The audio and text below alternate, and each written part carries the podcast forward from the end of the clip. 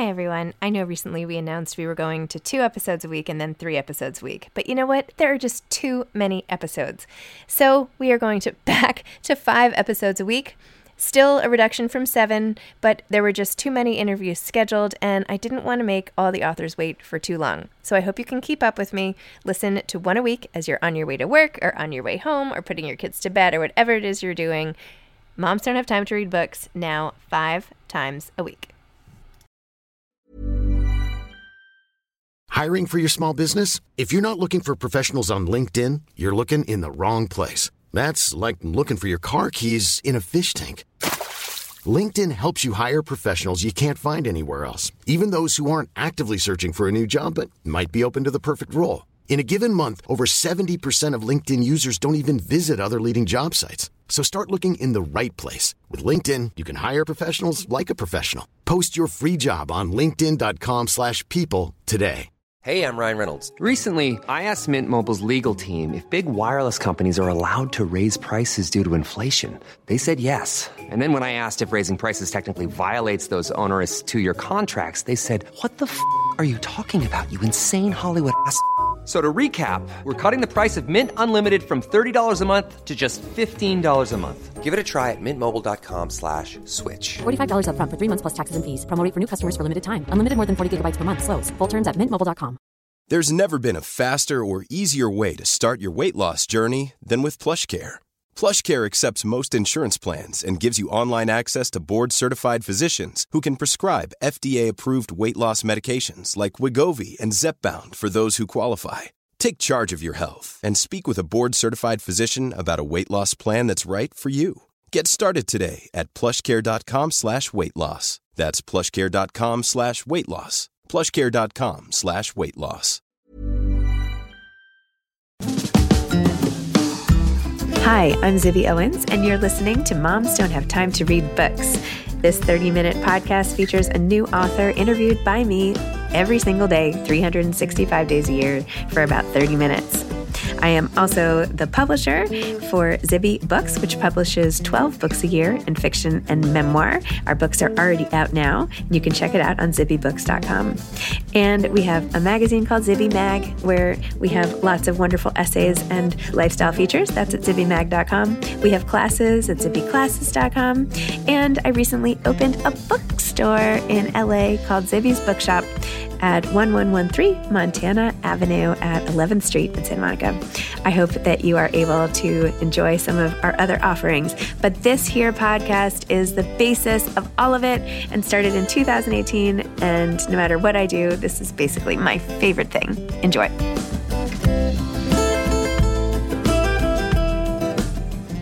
Leigh McMullan Abramson is the author of A Likely Story, a novel. Leigh was also one of our guests at the recent Fierce Women retreat that I threw at Canoe Place. And if you haven't heard about that, go check it out on Instagram at Zibby Owens. And also, you can join our next retreat, which will be in Charleston, April 28th to 30th. And we have three more that we're planning right now. Well, maybe two more. Anyway, it's going to be very exciting. And Leigh was such a wonderful guest and panelist for the whole weekend. It was amazing. Anyway, Leigh has written for The Atlantic, The New York Times, Tablet Magazine, and more. She grew up in New York City, the daughter of a children's author and an illustrator.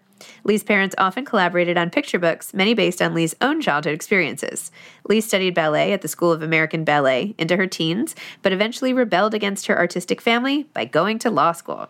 She practiced law for several years before following her passion for writing. Leigh now lives in New York City and Vermont with her husband and two young children. Welcome, Leigh. Thank you so much for coming on Moms Don't Have Time to Read Books to discuss a likely story, a novel. Thank you. I'm so excited to be here as you know, I mean, I've been saying this since you first sent me this galley and I started reading and I was like, oh my gosh, this is so good. We have to do events. We have to do this. We have to do that. And obviously, I've known you for a very long time. Yeah. But yeah. it is such a joy to like open up a book and fall in love again with someone in a whole new way through their words. It's so great. I'm so excited for you. Oh, well, thank you. Thank you. That honestly, you are such a, a satisfying reader. And I know you are that for many people, not just me, but I thank you for that because it really does make this whole profession worth it when someone reads your work and is gives you such a generous, satisfying reaction. So thank you. Uh, no problem. Yeah. You have so much talent. I'm like so excited to see how, you know, the response of this book, how your whole career unfolds. I'm just like very excited to watch. I mean, I, know, I, was literally just telling someone on my team downstairs, I was like, and we were in baby group with our babies. Yeah. And, and my brother. Anyway, it's so funny. Yes, yes, I think I met you for the first time at your birthday party in like the late 90s, maybe. On time. Oh on time. Oh my gosh. Okay, Leigh, tell us what is a likely story about?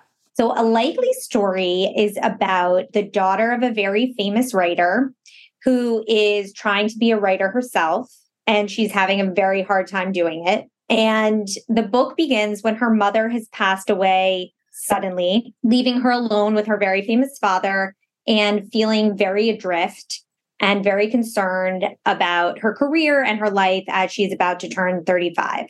So she is struggling to write a book. She's having a lot of rejection. She feels very consumed by this and that she is going to be a failure. So, as she's going through the process of processing her mother's death, she finds something that was left for her. And that sort of sets her off on a course. I don't want to give too much away, but that leads to success, but also puts her into a, a sort of impossible situation and has her keeping very big secrets and feeling a turmoil in a different in a different way. And throughout that she and her father have to come to a sort of new understanding of each other and their work. Excellent pitch. One of the things i liked most about the book is how you describe people and situations in such like the way you observe people and things, even the simplest things, like waving people on to like, you know, get a crowd to be quiet, like in Europe, you know, just like the way you say that, like people just don't write that that motion that often. You know, like you just like I'm not being very clear, but there's just like a tiny. It's just one of a bazillion examples. I could open any page and give more, but just the way you see things and the way you say things, especially about society and especially about writers. Oh my gosh, I have so much to ask. Okay, let's talk about writers first. Ward is obsessed with his own fame and getting you know, his like secret snooping sessions with his own letters and, you know, trying to go to stores where they idolize him. Uh, tell me about writing that character, where he came from, and just the development of, of that whole thing. And then also, I want to know about just how you started becoming such a great writer, like your training, where this came from. So just go on those two tangents. Okay. Well, so Ward I've always been really interested in really successful, famous people because I look at a really famous person and I think, wow, like they must feel so good. They must feel so satisfied. But I actually think with a lot of really successful people, it's the opposite. It's never enough. The adulation must be constant, like a drip, or they feel anxiety. And, and it, it leads them to be successful, but it also, you know, is ultimately really almost difficult. And and something I always think about when I think about this is the movie Soapdish from the early 90s. Oh my god, I love that movie. Sally, wasn't it Sally Field? Yeah, yeah. Sally Field is a famous soap opera actress and when she's feeling bad, like she's not getting enough attention, she has her assistant or manager, who's Whoopi Goldberg, go to with her to a mall in New Jersey and like pretend to recognize her so she can spend the rest of the day having people like come up to her and signing autographs and like get that sort of hit of, you know, adoration. And I think so when I think about Ward, I think he would also fit into that Sally Fields character of kind of it's never enough. So yes, he is obsessed with reading his own fan mail and he is, you know, doing anything he can to put himself into situations where he will be complimented and, you know, have his ego like boosted up in the way that he really wants that. So I think that's something that I always was really super interested in and I wanted to explore and with Ward and I hope you know he's obviously a narcissist he obviously mm-hmm. is a you know does some not so great things in the book but in a way it's like i wanted to look at like the flip side of that which is actually kind of lonely and a little pathetic ultimately for him so So yeah, that's Ward. In terms of writing, I always like to write as a child, but my parents are my m- mother writes children's books, my father's an artist. So I was like, I'm definitely going to do something totally different. I, I, you know, I want to not follow in their path. So I went to law school and became a lawyer and didn't really like it very much because I don't like conflict, which is probably something I should have thought about before I went into litigation. So yeah, but I, I did like the writing aspect of it. And I say this in my acknowledgments, but I clerked for a judge. And she told me that I was very good at writing the like story of what happened in the case. And she didn't really say anything about the actual legal part, which was probably weaker. Um, and it made me think, and I was writing these really long opinion, you know, drafting, helping draft these really long opinions. And there was something about that. I remember one time I thought, like, I just, you know, helped draft this 60 page opinion. Maybe I could write something that's long in a book, but it took me a long time to kind of work up the the nerve and i started writing kind of articles and essays and getting them published here and there and finally then I did a year of an MFA at Columbia in nonfiction, but then I had a baby. And I also had decided that I thought I wanted to write a fictional book. So I only did the one year of the MFA. And then I just kind of started trying it out on my own. And yeah, that's kind of how it worked. But it was a long, long process, as I think is the case for many, many writers. I feel like the headline should be like, MFA dropout makes it big. You know? yeah, exactly. right. No, it's true. Um, you know, I really liked it. It was just once I once I had a baby and I thought I was in the nonfiction program and thought I wanted to write fiction. It just it didn't. No, it didn't make any sense. no, yeah. so smart to not waste any more time. Yeah. So when you started this novel, what was the kernel of an idea that really drew you to do it? And then once you started working on it, how like just take me through that whole thing and how long it took and which direction you went and just the whole thing. So I had worked on another novel for a while about like, you know, right, I read that. Um, intrigue, lawyers or something. Intrigue right? at a law firm, which, you know, then after I wrote it, my agent, who is I love so much and who has just done so much for me, she took me on based on that novel, but warned me like no one wants to read about like workplace novels about law lawyers. and I was like, you're probably you're probably right because it wasn't like a thriller. It wasn't a legal thriller. Chandler Baker Whisper Network yes. was like a huge yes. success. But anyway. Yes, no, this was more about, you know, lawyers kind of anguish at their being lawyers. But in, in anyway, maybe it was a little too like close to home. So so that so that didn't work out. And I started writing another novel, but certainly you know, my main character is a frustrated writer, right? So I think I kind of leaned into that a little bit. I wanted to explore ambition, artistic ambition within a family. I'm an only child, so the like triangular structure of an only child family is interesting to me. So I wanted to think about like how how like ambition is experienced by like three members of the same family.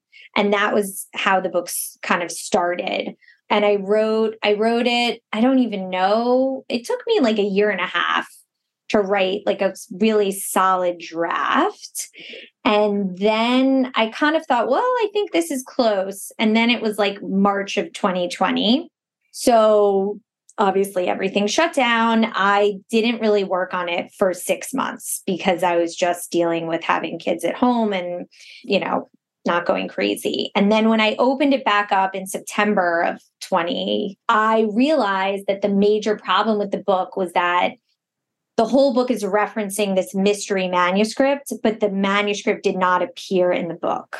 So I went back in and I added like snippets from the manuscript into the book, which I think was a huge, that was a real like aha moment that I think made the book work much better. And then so I worked on it for maybe like another six to eight months, and then then it was sent and you sent out.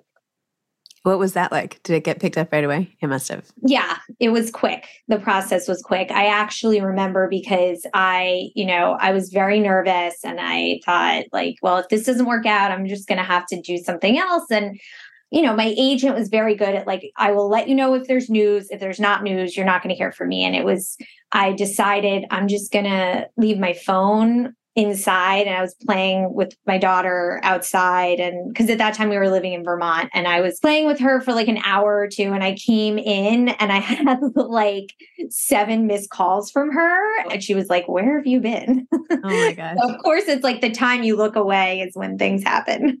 wow, that's so exciting. Is it a preempt or auction? Preempt. Oh my gosh, so cool. Hey, I'm Ryan Reynolds. At Mint Mobile, we like to do the opposite of what Big Wireless does. They charge you a lot, we charge you a little. So naturally, when they announced they'd be raising their prices due to inflation, we decided to deflate our prices due to not hating you. That's right. We're cutting the price of Mint Unlimited from $30 a month to just $15 a month. Give it a try at mintmobile.com slash switch. $45 upfront for three months plus taxes and fees. Promo rate for new customers for limited time. Unlimited more than 40 gigabytes per month. Slows. Full terms at mintmobile.com. There's never been a faster or easier way to start your weight loss journey than with plush PlushCare. PlushCare accepts most insurance plans and gives you online access to board-certified physicians who can prescribe FDA-approved weight loss medications like Wegovy and Zepbound for those who qualify.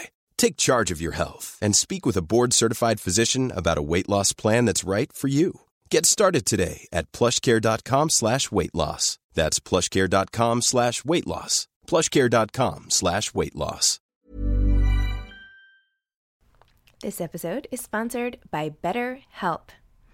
Sometimes we all have stuff we need to get off our chests. Even if we don't think it's interfering with our daily life, there are some things you just haven't processed, be it grief or trauma, eating disorders, anything.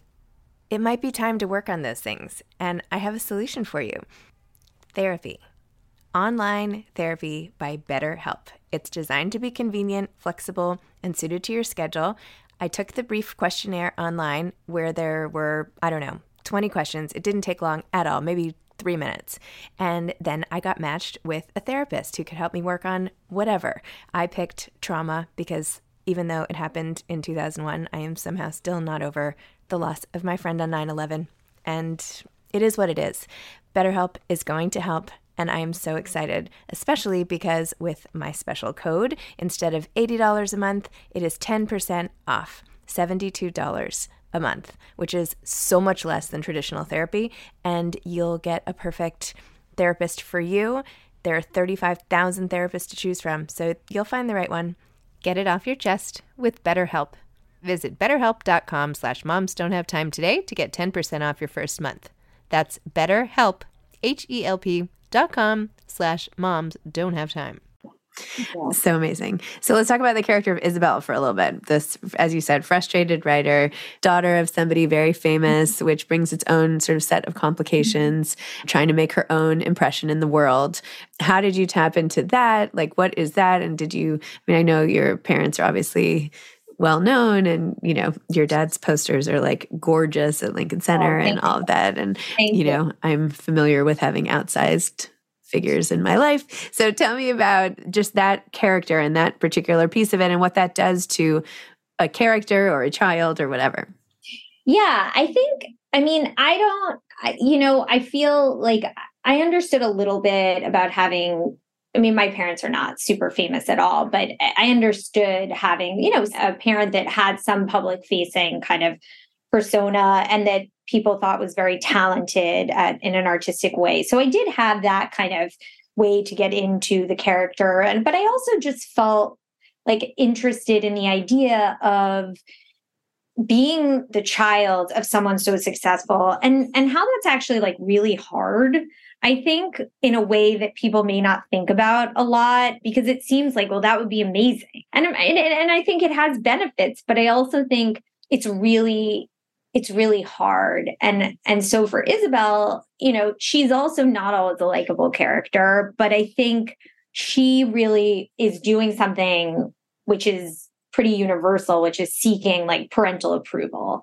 And I think she feels that the only way to do that is through being a successful writer and that's the only way to get you know her father's attention and have him really like see her as you know a worthy kind of successor to him and obviously through the course of the book that's somewhat challenged but i think she's very myopically focused on that goal because she she feels she wants approval Interesting. Tell me about the decision to have the accident be a part of things. So I felt like there needed to be something very jarring to happen to Claire for her to make some of the decisions that she made around, you know, her own aspirations. And I think as mothers, at least for me, I always feel like a sense of guilt even if it's not even if it's not rational if I'm not if I take my attention away from my kids and and and a sense of like, is it going to be okay if I'm not like focused on them all the time? Is that going to be okay? And and how will that work out? So I think, you know, if something bad happens to your child, you know, I can understand her feeling like, okay, like I just need to focus like only on my child and have this feeling of like, nothing else matters. I think that's something that some parents struggle with of like how, you know, how to balance not just your time, but your focus and your energy. And there's not always connections between those two things. But I'm someone who can create connections and very easily feel like something bad happened. Let me retrace how this is my fault. so, you know, I think she had a little bit of that, and the accident kind of caused her to think that way, probably not rightly. Well, you wrote Claire so well that I found myself like missing her oh. along with no really along with Isabel and like you, you know even like these little things about her like how nobody was like scraping the bottom of the pot in the kitchen or like oh. the little, little, like grocery list. Uh, these just these tiny little details about her, um, and then of course you know you develop her character so well and everything. I don't know. I just I feel like I miss her. Well, she's probably the most likable one. I mean, maybe her and Brian are the most likable yeah. characters in the book. and Brian is the the best friend who, you know, years ago had a crush on Isabel and then they just become like really close friends. What made you do that and not have them be in a relationship or have her have a love interest at all in that, you know, at least in the parts of it and, you know. Yeah. Well, I think so originally when I first started writing it, they were together actually. But I ultimately felt like Brian had to be the stand-in for the reader. Interesting. He has to be the one who's able to like have the perspective of like this family's values are kind of out of whack. This isn't actually normal. Like the things she takes for granted and cares about aren't actually the things that most people are so focused on. So it was really important to get that perspective. And I felt like if he was like her boyfriend or married to her, he would not have the right amount of distance. There needed to be a little bit of more space between them, at least for, you know, most of the book. So I think he's kind of important for the reader to put their frustrations into Isabel and Ward. Like he provides that outlet a little bit. And I thought he could do it better as not a member of the family or more as the, like the friend, the outsider. And the locations also play big roles in the story. The, the Upper East Side of Manhattan, Sag Harbor, and the Hamptons, and how Ward sort of discovered it and you know, has been there for so long and hates the summer crowd, just like all the regulars, and you know, just right. how he keeps, you know, you you take the reader and the characters sort of back and forth throughout the course of the book. Tell me about just developing that sense of place and what that did and you know just your thought behind that well i definitely feel like a setting I need to know well to write about it because it's something that I feel like people really enjoy when you get right. And it's annoying if you get it wrong. Though there was a very nice copy editor at Simon and Schuster at Atria who I will forever be grateful for because she helped me. There's a scene where Ward is driving from Sag Harbor to, to Riverhead, and she was like, "No, no, no, no, no, you're taking the wrong roads." and I was like, "Thank you," because I had gotten kind of mixed up, but but I think it's the kind of thing that readers really, if they know a setting better than you, mm-hmm. they'll notice that. So I want to like you know kind of make sure I know a setting really well. And so so I did do it in New York and Sag Harbor because I felt like I knew those places well enough to really like ground the book there. And, you know, we'll see in future books, like maybe someday I'll be able to like go spend six weeks in Paris and, and write a book there. But for now, I'm going to have to stick with the places I know. so, what are you thinking about for your next book? Well, we spent a lot of time in Vermont over the pandemic. So I'm thinking of setting a book there about a woman who inherits a bookstore in mysterious circumstances. But it's slow going, I'm not a fast writer. That's okay. I know you have this whole community of other awesome women authors, many of whom have been on my podcast and who I know as well, like Judy Batalion and Alyssa Friedland and Lauren Smith Brody, right? And who are who is like your whole crew? They're awesome. They're all awesome in their own so, right. So Judy and I met at Columbia and oh, we are no fellow dropouts. So funny. he and I were in a class together at Columbia, and I was pregnant, and she had a baby fairly recently. And so we kind of, you know, while the people in their early 20s were like at bars drinking, we were kind of in our own little world. And yeah, she's amazing. I love her so much, and her books are so so good. So yeah, she's great. Um, her book is Light of Days, and yes. it's it's amazing. And yeah, and then Lauren Smith Brody and Alyssa Friedland, I met at the Society Library because we were all working on books there uh, at the same time. So yeah, no, it's really important, I think, to have because you don't really have coworkers as a writer, as you know. So it's it is really important to have friends and people you can sort of talk to about what you're going through. And yeah. And as you were going, did you show them or did you show anyone your pages? I did. I showed my husband like a really rough draft that he was like, this is pretty rough. um, but no, it was, he was definitely right. And then he read it again when it was pretty done. And he was like wow like this is amazing that it went from that to this. And so that was good. And judy read it. I think Alyssa and lauren both read it like as it as it kind of progressed. And then you know when we were getting ready to sell it we had some like cold readers who didn't know me had no no allegiance to me read it and and kind of give feedback which was really helpful. Wow. So having been through this journey and now about to you know, have this be out in the world. What advice would you have so far for aspiring authors? I mean, it's sort of simple, but I think it's just to keep going and not give up. And if you have faith in the idea and the work that like it's it's usually a matter of just persevering. I think that's really the most important thing. And I have to tell myself that as I start a new book because I don't I don't know how you feel, but I don't feel like it gets much easier. Yeah, I don't think it does for anybody. uh, but even Ward, I mean, that and that's uh, like so great. You know, here he is. This you think it's so easy for him, but you're like, meanwhile, his sales have been declining each book, and so he's like, right. you know, buying up stock and like trying to make an impression. Right. You know, he feels like totally um, insecure about it. Yeah, I think that's you know, unfortunately, like I do think that's kind of there are probably very few authors who are like, I'm good. Like it's yeah. just kind of coasting from here on out. It's probably not, doesn't work like that. Well, ultimately it's art, right? And yeah. so any creative project, product you put out into the world, you just don't, you just don't know. And there's some like, I don't know, some sort of alchemy that happens when you're making something and it's like is it going to happen is it not like is it going to come out of my fingers like or my right. or whatever and you just sort of have to hope that it happens. But yeah. you know yeah, I, mean? I think that is true. I also think I'd be really concerned if I wrote something and I was like, "Oh, that was easy." I think I'd probably be like, "I'm missing something." like, right.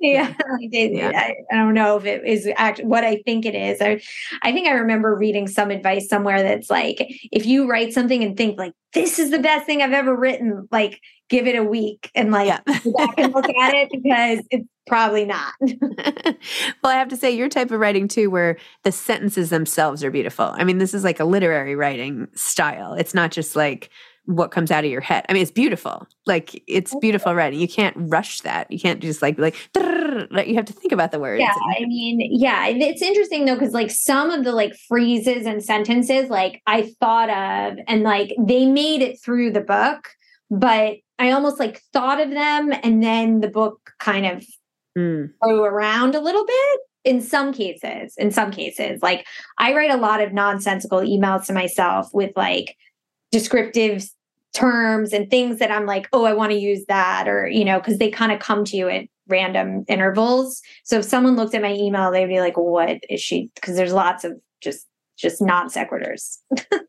Just out of curiosity and like last question writers who you love or you know comps you had for this book or like you know mm-hmm. readers of or whatever like where are you seeing the book or what uh, who are the people you love and all of that? You know i think the comps for this book that we use like um it's sort of like the nest and the mm-hmm. plot like those books kind of together a little bit and both of those books i really admire um i think that the writers are so talented. In terms of books, you know, I love that I've read recently, Flight by Lynn mm-hmm. Strong. I just yes. thought it was amazing. So, so good. I got a chance to read Laura Hankin's new book, mm-hmm. Daydreams, which is yeah. really good and fun and just which is coming out in May. And right now I'm actually reading a memoir that someone who read my book recommended called Also a Poet. Oh yeah. By Calhoun, which is some of the similar, you know, successful father daughter dynamics. So it's interesting to read that after having written about some of those some of those issues. So interesting. Well, Leigh, I'm so excited for you. I'm excited you're being a huge part of the retreat that we have on March 11th in Hampton Bays, not quite Sag Harbor, but close enough. Yeah. and yeah, I'm just so excited for you. Oh, well, thank you. Thank you, Zibby. Thank you for having me on. I, well, I remember when you started this podcast and I was writing, and in my mind, I was like, I hope one day I will get to go on this podcast. so here I am, and I made it. And you made you. it. and I still am doing the podcast. no, it's amazing. So thank you so much. Chugging along. Really appreciate it. No problem. Oh my gosh. Okay, so I will see you very soon then. See you soon. Thanks so much. All right. Bye, Leigh. Bye. Thanks for listening to this episode of Moms Don't Have Time to Read Books. Don't forget to follow me on Instagram at Zibby Owens and at Moms Don't Have Time to Read Books. Also, sign up for my newsletter at zibbyowens.com and sign up for my virtual book club and meet lots of authors on Zoom every other week. Thanks so much to Steve and Ryan at Texture Sound for the sound editing. And thank you to Morning Moon Productions for providing this fantastic intro and outro music.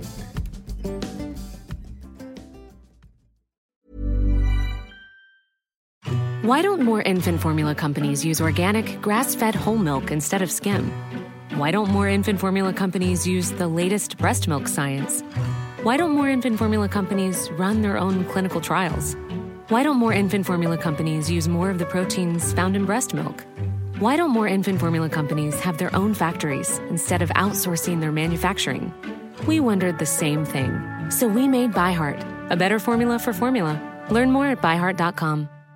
Imagine the softest sheets you've ever felt. Now imagine them getting even softer over time. That's what you'll feel with Boll and Branch's organic cotton sheets. In a recent customer survey, 96% replied that Bowl and Branch sheets get softer with every wash. Start getting your best night's sleep in these sheets that get softer and softer for years to come. Try their sheets with a 30-night guarantee. Plus, get 15% off your first order at bollandbranch.com. Code BUTTERY. Exclusions apply. See site for details. Hi, I'm Daniel, founder of Pretty Litter. Cats and cat owners deserve better than any old-fashioned litter. That's why I teamed up with scientists and veterinarians to create Pretty Litter. Its innovative crystal formula has superior odor control and weighs up to 80% less than clay litter. Pretty Litter even monitors health by changing colors to help detect early signs of potential illness. It's the world's smartest kitty litter. Go to prettylitter.com and use code ACAST for 20% off your first order and a free cat toy. Terms and conditions apply. See site for details.